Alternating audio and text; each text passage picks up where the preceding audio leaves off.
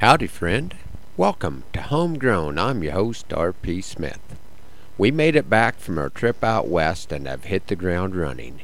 The Nebraska team did not have the national showing that they had hoped for, but that's how rodeo goes. And if the same finals were held again this week, the results would be completely different. The team from Nebraska did a terrific job of representing our state, and it was sure fun to see the talent from across the United States, Canada, and Australia come together to compete.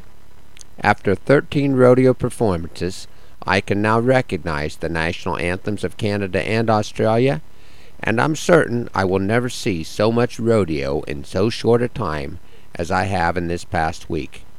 All the participants really got in the spirit of things. During the grand entry of Performance 10 on Friday morning, two of the girls competing for National Rodeo Queen were bucked off their mounts. The judges were not set up to score the rides, and I don't think either of them made their marks or stayed in for the required eight seconds. The rodeo was running on a pretty tight schedule, and the fallen royalty were dragged to the edge of the arena so they did not trip up the oncoming traffic.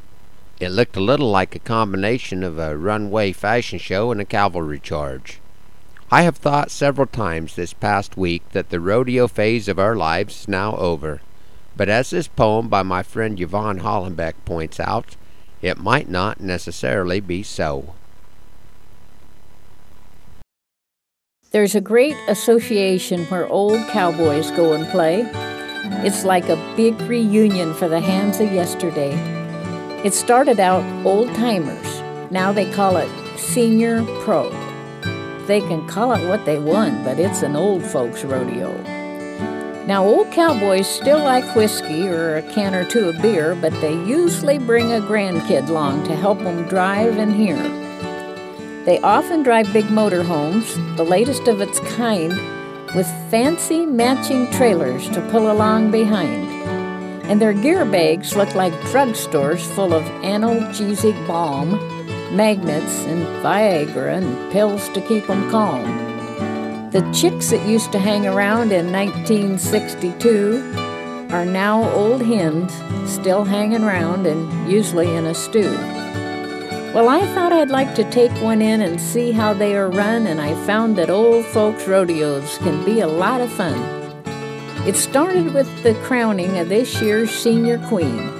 I don't know the criteria, but it was quite a scene.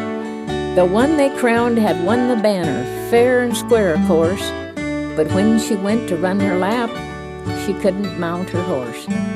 Thank goodness for gate man. He helped her brace her feet while her predecessor pushed and pulled and got her in the seat.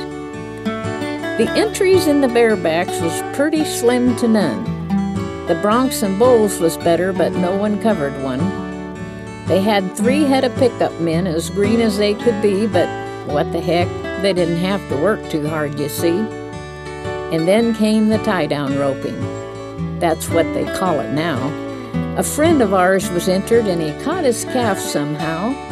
He lumbered down and flanked that calf. One hand went underneath. He yanked that string out of his mouth, but dang, there went his teeth. They found when they raked the ground at barrel racing time. Those teeth were pretty dirty, otherwise, they were just fine. And speaking of the barrels, there is nowhere you could find any better horses, and they clock some real good times. But the horses run the pattern better than their riders do, like when old Dobbin dumped his mount back there at barrel two. Another failed to make the turn at barrel number one, but you know, gravity has shifted since the days when we were young. And thank God they left the team open for the last event that night. I'll bet there were 200 teams, and it was quite a sight. It's evident that this event is sweeping across the land. But good old cowboys never roped with golf gloves on their hands. And that old cowboy's short on manners, and he says just what he feels when his arthritic partner ups and misses both the heels. One header really nailed one, but it was hard to cope when his partner got excited and dropped the doggone rope. Well, I'm sure you've heard it said that every dog should have its day, and it's only right that old cowboys should have a place to play. So if you crave excitement and you don't know where to go, may I suggest you go and watch an old folks rodeo.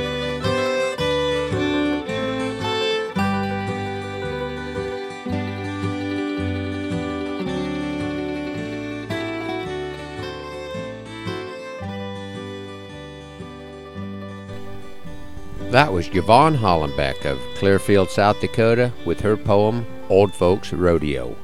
Thanks, Yvonne, and thanks to you homegrown listeners for riding along this morning.